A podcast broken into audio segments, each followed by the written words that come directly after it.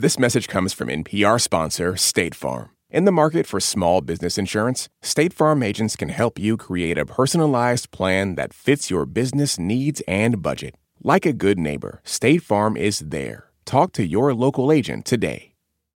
Thanks for listening to Planet Money Summer School. Here you can binge every semester with classes on the economics of dating, 401ks, and why bankruptcy is a secret weapon of the American economy. But Planet Money is much more than just a summertime treat. In our regular podcast feed, you'll hear in depth stories about the role money plays in our lives twice a week, all year round. Just search Planet Money. And for a daily dose of bite sized econ news, check out our other podcast, The Indicator. This is Planet Money from NPR.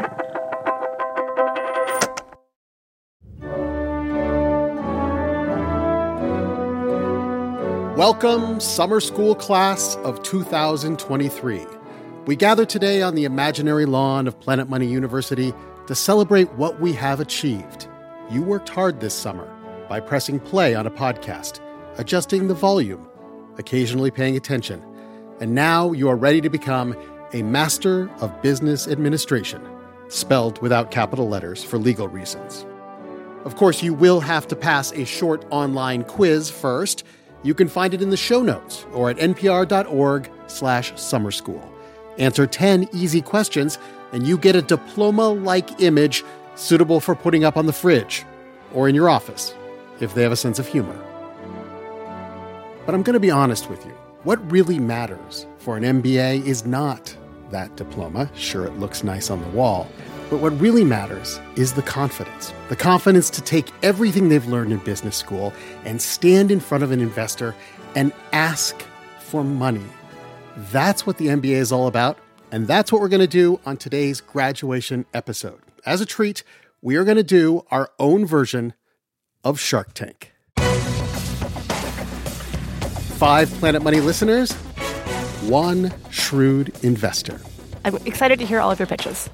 Angela Lee teaches classes on VC, venture capital, at Columbia Business School. She's also an investor herself, the founder of 37 Angels, where she's heard 20,000 startup pitches and funded 100 of them. So I have to ask Angela, do you always know in the first minute or so whether it's worth funding a particular business? I would say that getting to a no is much faster than getting to a yes. So there are definitely folks that I talk to, and yep, first minute, I know it's not a fit. Either they're too early, they're too late, or the idea has been done 10 other times. I would say the fastest I've ever gotten to a yes is probably 15 minutes into a call where I'm like, yep, I'm going to give this founder capital. They are going to crush it. As we're going into uh, our kinder healthier version of the Shark Tank, which we're calling the Guppy Tank. I love it. Is there anything we should think about? I mean, when we watch Shark Tank, is that in any way realistic? So, what is realistic is that you have to get a lot of information out in a very short amount of time and that people are making decisions really quickly. A somewhat daunting statistic is that VCs look at pitch decks in about three minutes. That's wow. how quickly they decide, wow. am I going to meet with you? And that's kind of horrifying as a founder to realize that I just spent maybe six months, a year working on this idea.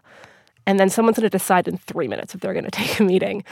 Um, so on the way, so that's very similar. What's not similar is I would argue they are trying to be entertaining and provocative, and the fact that six VCs are in one room competing, that's also not super realistic. Yeah, but it's entertaining. But it's entertaining. Today on Guppy Tank, we will try to emulate the entertaining part of Shark Tank, the drama, the amazing inventions, without all the shouting and all that filthy money. Our five Guppies are competing for something even nobler than cash the right to be called valedictorian of the class of 2023. After the break. This message comes from NPR sponsor AT&T Business. With a voice as calm and soothing as Rainn Wilson's, it was inevitable he either worked for NPR or invented a talking pillow. He went with the pillow. Sleep with Rainn, powered by AT&T Business, featuring his voice, designed to help people sleep. Kinda brilliant. Even smarter? Launching a new business with AT&T Business's security, reliability, and expertise. Make your next level ideas a reality with the only Next Level network. Take your business to the next level at business.att.com. Is it possible to engineer our way out of the climate crisis? Some entrepreneurs want to shoot particles into the stratosphere to combat global warming. Experts say regulations on this technology aren't keeping up. The world of solar geoengineering on the latest episode of the Sunday Story from NPR's Up First podcast.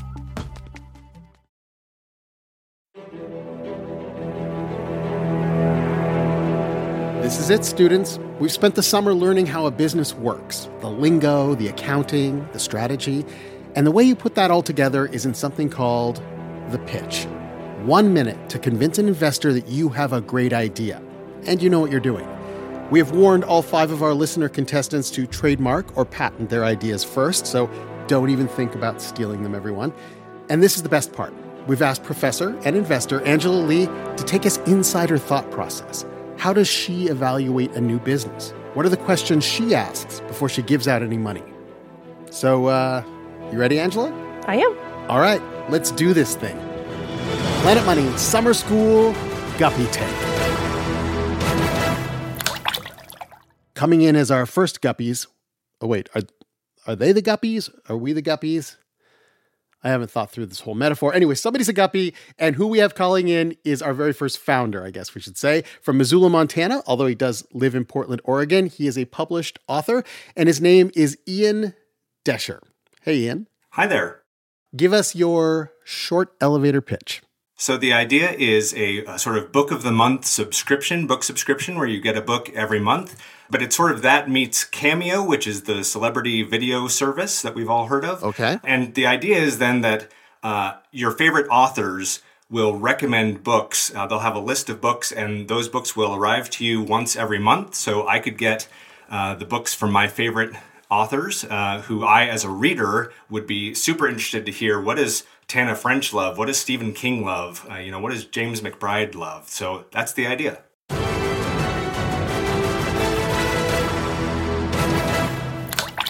That was Ian Desher with a celebrity take on the Book of the Month Club.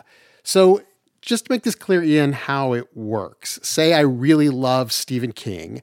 I would pay your company a subscription fee, and then every month I get sent a know, weird, creepy book that Stephen King loves. Um, although what he recommends might not be a creepy book. He might decide that you should read. Uh, volume A of the Encyclopedia Britannica. But I'm locked into the subscription. Like, I, I don't know what they are until they come. It's kind of a surprise. That's right, uh, which also makes it the perfect gift for the reader in your life.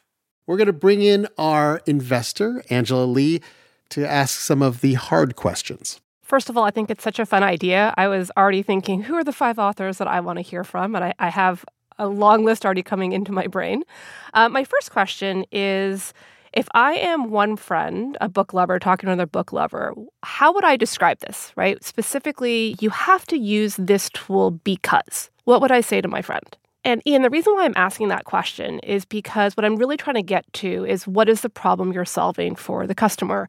So I think that the the real thing that I'm selling here is engagement with your favorite authors. Okay. I will say that as a reader, I'm always looking for new titles for my to read pile.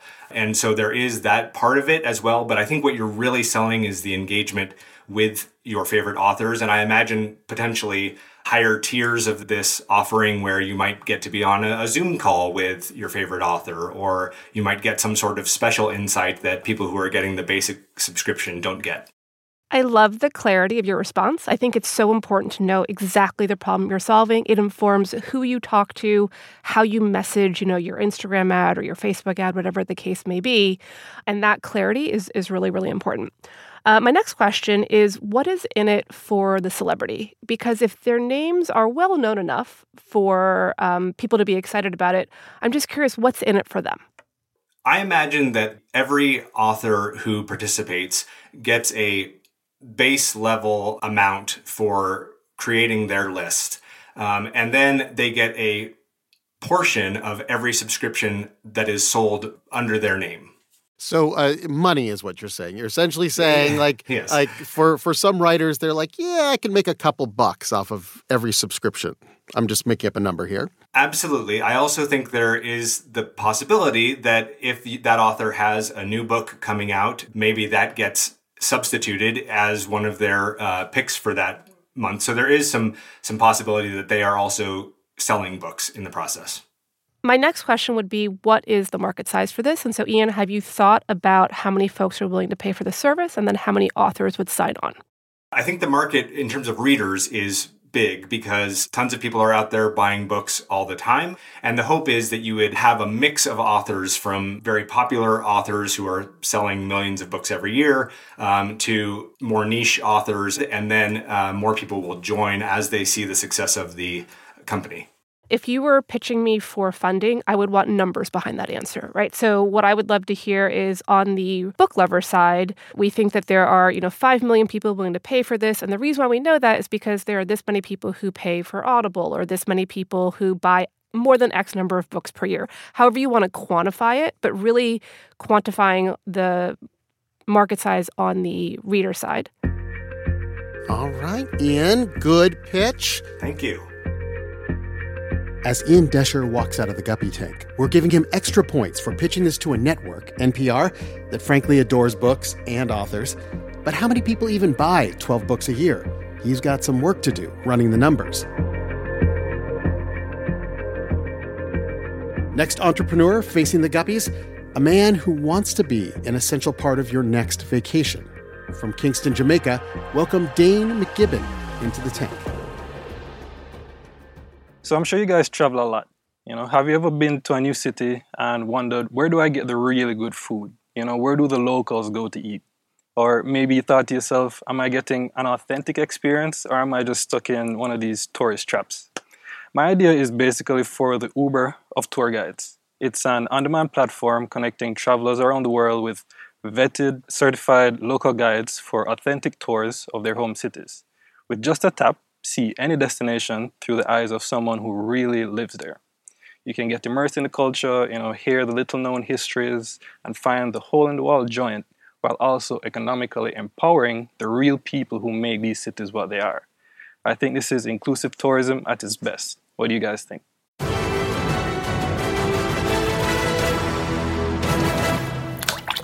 That was Dane McGibbon with Uber for tour guides. So, with your idea, anyone could potentially be a guide and share what they love about a place. Like, I live in New York City, so I could sign up and bring someone to Steve's Key Lime Pies down by the harbor, or or give you a tour of the cemetery near my house, which which I love to walk in. So, Angela, what what do you want to know about Dane's business? The biggest question I have is around competitive landscape. This is a space where there there are a lot of players playing in this area. Right. And if I just think about how overwhelmed we all are, how do you get the attention of a traveler given how much things that you're thinking about? So, who do you think are your biggest competitors? I don't want you to list specific companies, but categories of competitors. Okay, I think, you know, without saying their names outright, I think companies that already work in an on demand type of platform, uh, maybe they get people taxis or maybe they rent people homes on a temporary basis, you know, hinting um, they would be best positioned to do this kind of thing because it's basically what they do already. But I think what a lot of them don't have is something that is security first. Like um, if you're hiring a, a local tour guide, you want to know that you're safe. You know, you want to know that they'll take you somewhere where you won't be uncomfortable or in danger or anything like that. And also, I think um, partnerships, local partnerships. Localization is a lot easier if you know your market, and doing that is easier if you have a partner in the market. I'm already thinking here about uh, the trade off between scalability and safety, right? You want to build a that big company. Yeah, you want to build a big company. You want to have lots of people come in. But if you have to vet each one and figure out, you know, who you trust to take you to a, a 1 a.m. party in a city you don't know, that's a hard problem, right, Angela? Absolutely, right? So, as investors, we're looking for companies that scale really quickly. And when we hear things that require human intervention, like vetting tour guides, it gives us some pause. And I want to go back a little bit to competitive landscape. So, as an investor, what I'm looking to hear is that we have these two or three or four different categories of competitors. And so one might be local tour guides that you have to just find one on one. Others might be audio um, tour guides. Others might be things like the Yelps and TripAdvisors of the world. So just thinking about the categories. And what I'm looking to understand is how do you stack up against each of those different categories of competitors? So the uh, commercial tours, you're right. This is the established competitor, but my issue with them is that it's so, how you say, so whitewashed, it's so not authentic. In terms of price, they can be pricey. What this type of platform would do is open it up to the potential guides to a lot of possible people. This could be like students or retirees, what have you, and let them set the price. So, you know, it would probably be value based pricing based on if they're multilingual or whatever, but at least you would have the option from the lower end to, you know, very cheap if you just need someone who would take you to a nice place to eat for lunch, or at the higher end, someone who's like a history buff who knows five languages and has the time to take you all over the city. That's great. And I'm starting to hear your unique value proposition emerge, right? So I'm hearing authentic, I'm hearing cost effective, I'm hearing personalized. And that's great because I need to understand as an investor how you are different than everything that's out there. Thank you so much, Dane. Thanks, guys. Thanks for having me. Dane McGibbon leaves the tank with a classic conundrum. How does a little guppy with a big idea compete against the industry whales? This wouldn't be a Shark Tank ripoff without lots of ads and a dramatic tease to the next contestant. She spent a soggy weekend in Washington, D.C., wearing the wrong shoes. I really just toughed it out, and uh, that's when I thought of this idea. The rubber hits the road after these quasi commercial messages. Support for this NPR podcast and the following message come from ezCater, committed to helping companies, from nonprofits to the Fortune 500, solve food for work. From ordering online for meetings and team lunches to managing food spend for your whole organization, ezCater can help you simplify your corporate catering needs. Over 100,000 restaurants nationwide, plus budgeting tools and payment by invoice. Learn more at ezcater.com. On Wait, Wait, Don't Tell Me, we have very important people on our show and then ask them about very unimportant things. Here's U.S. Treasury Secretary Janet Yellen. Uh, we are also reliably informed that among your enthusiasms, in addition to macroeconomic policy, is mobile games. Uh, there is some truth in that. There's some truth in that. Join us for the NPR podcast that considers all the other things. That's Wait, Wait, Don't Tell Me.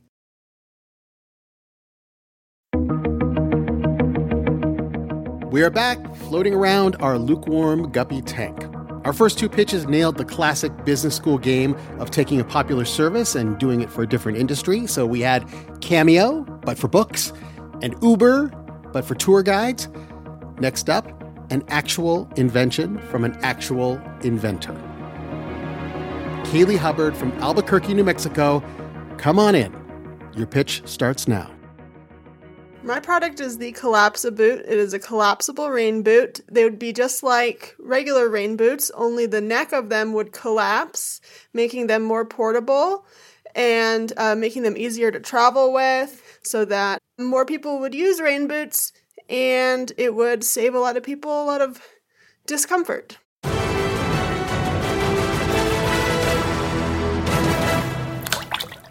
The Collapsi-Boot from Kaylee Hubbard. So this product idea came to you, I understand, from a uh, a recent wet experience. Yes, I got the uh, dirty Washington D.C. rainwater pedicure that I never wanted when I was on a trip there, and um, I didn't have any rain boots. I couldn't find any that I could pack, and I hate checking my luggage, so I really just toughed it out in my flip flops, and uh, that's when I thought of this idea. Angela Lee, our Guppy Tank professor, what questions do you have about the collapsible rain boot? Kaylee, this idea is so needed. Um, one of the questions I have is whenever I'm thinking about a physical product, supply chain is really, really important. So I'm curious have you thought a little bit about where this would be manufactured in the world? Right, I have thought about this, and we are capable of finding an easy supply chain for these because the collapsible technology has improved. I mean, I have a collapsible coffee mug, I have a collapsible bucket, collapsible cups. Um, I don't know where I would get it. I would think wherever you make collapsible, you know, water bottles is where we would make them, and only there would be a boot. You know, they're just rubber, so it wouldn't be too difficult. Yeah, and so that's one of the questions that when we're talking to founders, we're looking for kind of that scrappiness in terms of talking to different um, factories to say, hey, how much does it cost to get a boot made? Um, how many can I make, and all that kind of stuff. And then also factoring in shipping. Yeah, I when I trademarked this last week and patented it, they said the same thing that we need to find like a factory that would make this or something. Um, I cut off the neck of a boot and put one of my collapsible water bottle things in there. Uh-huh. Love that ingenuity. So that's, that's like the beginning of it, but right. Another thing I think about when you're building a physical product is the last thing you want to do is to make, you know, 10,000 of these and have them sit in a warehouse somewhere. So, I'll give you some ideas, Kaylee, in terms of how to test the market to know what are the features that really matter and how do you know that people are willing to buy these things before you go and manufacture one could be Kickstarter. Kickstarter and Indiegogo were created to do exactly this to say, hey, before I go and make, you know, a, a thousand or 10,000 of these in a factory, let me make sure that people want them and what really matters in terms of collapsibility. And so that's one idea for you. That's a great idea. Another idea is to go on to places where people are buying travel gear and maybe do a quick survey and just say, hey, how many of you would buy this and at what price? And so the more people you can talk to on the customer side, but also on the retailing side, the more you are able to then de risk this idea. Kaylee, thank you so much. And you got to let us know uh, if this ends up being a thing. Like, I would order some. I totally would. Next up, a professional guppy. This Planet Money listener has already launched her business and has been working on it full time for the last three months.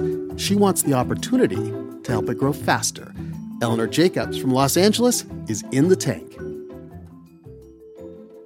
Okay, let's talk about something that we all will encounter but often shy away from planning for aging and end of life. My name is Eleanor Jacobs, and I founded Familial, a digital app that makes long term planning easier and more collaborative for families. The impact of not being prepared when a loved one passes away can be huge. It can take hundreds of hours and thousands of dollars to sort through everything, not to mention the emotional burden and relationship toll. Imagine this if you or a loved one suddenly gets sick or dies, what is left behind?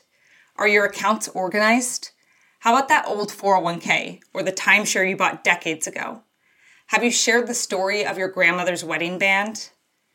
Familial is a guide to give you and your family peace of mind.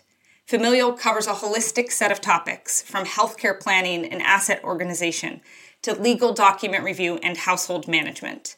To do this, we simplify complex tasks into manageable steps, all in an interactive app that families can use together.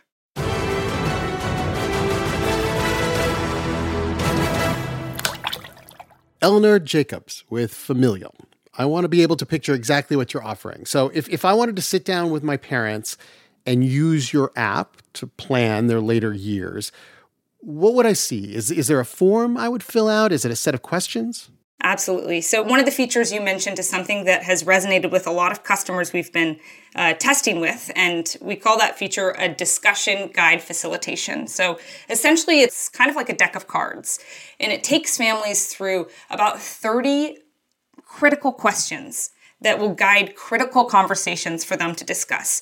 And, and what we've learned is it takes the onus off of either party. So neither the parent nor the adult child or, or whoever the relationship is has to be the person to lead the conversation. You actually get to have this third party lead it. Thank you for creating this really important service. My first question is Who is your customer exactly? Um, and when are you capturing them in this life planning process? Our target customer, when, when people start to really think about uh, longer term planning, is after they've hit retirement, after they've paid for their kids to go to college, and they're really starting to think more about their own future. So, generally in that 60 to 75 age range uh, demographically. Psychographically, they're people who are more open to new technology, um, and they're people who want to be prepared. They care about how they leave their affairs behind. Love the use of vocabulary. Uh, Angela, you of course talked about demographics and psychographics in our very first episode this season. Exactly. Um, glad you were paying attention. Another question I had is how are you going to get to these folks? Are you going through financial advisors, folks like that? What's the way that you're going to get in front of folks to capture them? Because we have some clear demographics, that allows us to do some targeting on things like digital marketing channels, social media, etc. I have spoken with financial advisors who believe that this is the type of product that they would potentially want to refer their clients to because it actually helps them with their jobs as well. So I think there's potentially a B2C path as well as a B2B path. And I should say B2C is business to consumer, meaning you would sell to families, and B2B is business to business, meaning you would sell to like financial advisors, retirement homes, or offer it to corporations as a perk they could provide to their employees. I love that you thought through that. Thank you so much for coming on, Eleanor. We appreciate it. Thank you so much. Good luck, Eleanor. As Eleanor Jacobs leaves the tank, the competition is now fierce. Blood is in the water we would say if we were talking about sharks, but we're not. So let's just say we have four guppies going after the same flake of fish food, and one more hungry contestant to come. While we take a break, remember to check out the final summer school exam. It's the only way to get your diploma, and it's at npr.org slash summer school. Just a hint, psychographics and demographics are on the test.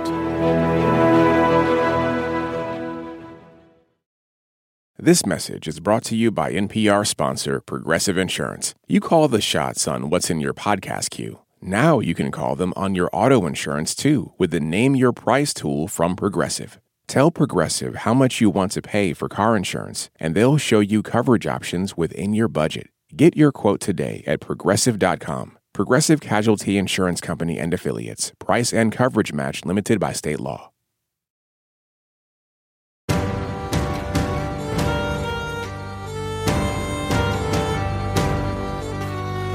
Five guppies enter the tank, but only one can come out with a tiny little waterproof mortarboard and the title of valedictorian of the class of 2023. Swimming in now is a man who knows how to end a show with a bang. Jonathan Randich from Chicago, Illinois. I thought the biggest problem that everyone faces in life is just wanting to be remembered, leaving behind a legacy, or knowing that they made an impact. And at the end of their life, there's normally just traditional funerals are always very boring, monotonous. A lot of people want to know that their funeral was a great time, like they went out in some sort of blaze. And that's why at Viking funerals, you can actually do that. We will send you out on a Viking ship ablaze while your friends and family watch on shore and they cry and cheer and you live on and have a great legacy. And and is your company uh, are they the ones that provide the the boat, the fuel, the lighter, the location? What exactly are you doing in this Viking funeral? Yes, yes, and yes. We are a service that will provide a Viking ship. And while there are a lot of legal challenges with this, we're not actually setting the ship on fire. We're just releasing off a bunch of fireworks, and you can pay for how many fireworks you want. So it looks as if it's on fire, but in fact, you are not burning a ship into ashes on the open waves. But you are, we are cremating somebody on the ship in an oven. So it's a floating crematorium with fireworks that basically turns a funeral uh, into an unforgettable spectacle. Exactly.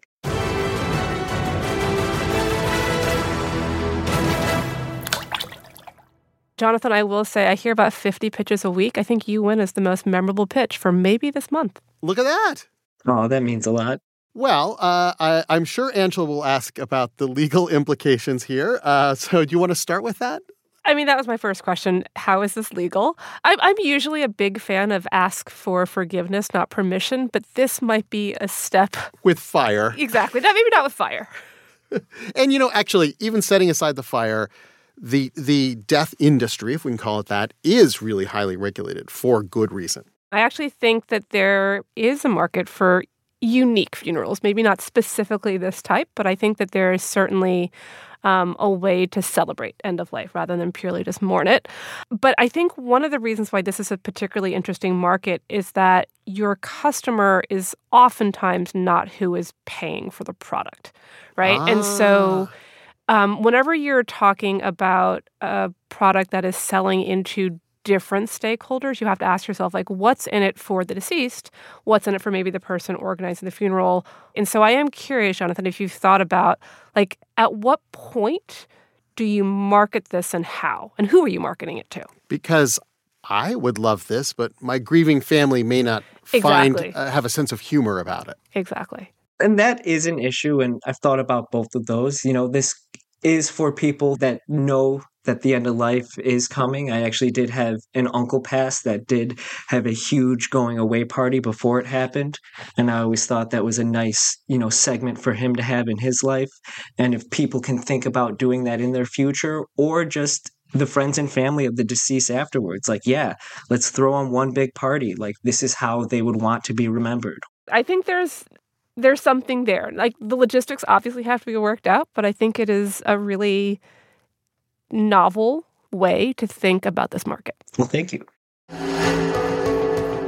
So we have a Book of the Month Club picked by authors, Uber for tour guides, a collapsible boot, a service that allows you to talk death with your loved ones, and a way to go out of this world in a blaze of glory. Professor Angela Lee, who will be our class valedictorian for 2023? This is a tough decision because all of the ideas were really, really great. But if I think about specifically what I'm looking for, is this a team that has what it takes to win in the space? And then is the problem large enough to be interesting? And does that competitive landscape look well defined? And I think that the founder who did the best job at that, at articulating that, was. If this were a television show, we would now pan across all their nervous faces Kaylee, Ian, Dane, Jonathan, Eleanor, all in an attempt to stretch out the suspense. I think that the founder who did the best job at that, at articulating that, was Ian Desher of the Book of the Month Club slash Cameo. Ian Desher from Portland, Oregon. Oh my goodness. Wow. That's crazy. That's really fun. Ian, what I really liked about your idea is that you're a credible founder of this company. You're an author, you get the business. And I really like the problem that you're solving. The market's large, and it's a really unique way of solving that problem of what do you buy the book lovers in your life. Thank you so much. I'm really honored that you uh, like my pitch. So, Ian, this is your chance to make the valedictory address to the class of 2023. Anything you want to say to your fellow MBA students? Go out there with your ideas and make something great happen. It's really fun to follow this sort of a dream. Uh, when it's something that you want to see in the world, uh, go out and make it happen. I love it. That's every graduation speech ever written, condensed down to 10 seconds. Professor Angela Lee of Columbia Business School, thank you so much for being our first professor of the season and our final Guppy judge. Great chatting with you and happy graduation, everyone. Class of 2023. Do not turn your tassels and throw your hats in the air yet. You do have to pass one final test. If you listened all season, it should be a piece of cake 10 multiple choice questions, and you can get your virtual diploma. The test is at npr.org slash summer school. And make sure you tag us when you share it on social media. If you enjoyed this season of Planet Money Summer School, there are three more seasons out there. Start studying how to think like an economist, the secrets of investing, and making sense of macroeconomics all available on their own podcast feed. Search Planet Money Summer School. Our summer school series was produced by Max Freedman. Our project manager is Julia Carney. Sam Yellowhorse Kessler handled the social media. Special thanks today to Sina Loffredo and James Sneed for helping to run the Guppy Tank. This episode was edited by our executive producer, Alex Goldmark, and engineered by James Willetts. The show is fact checked by Sierra Juarez. Thank you so much to the more than 100 listeners who sent us pitches. The economy is going to be just fine, everyone. And to the finalists we talked to who didn't make it into the Guppy tank Jackie Lopez, Greta Reitenbach, Stefania Pinion, and Adam Daywalker. I'm Robert Smith. This is NPR.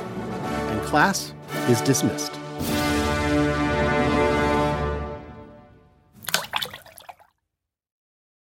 This message comes from NPR sponsor Leesa. Good sleep should come naturally, and with the new Natural Hybrid mattress, it can. A collaboration between Leesa and West Elm, the Natural Hybrid is expertly crafted from natural latex, natural wool, and certified safe foams to elevate your sleep sanctuary and support a greener tomorrow. Plus, every purchase helps fuel Leesa's work with shelters and those in need. Visit leesa.com to learn more. That's L E E S A.com. Support for this podcast and the following message come from the NPR Wine Club.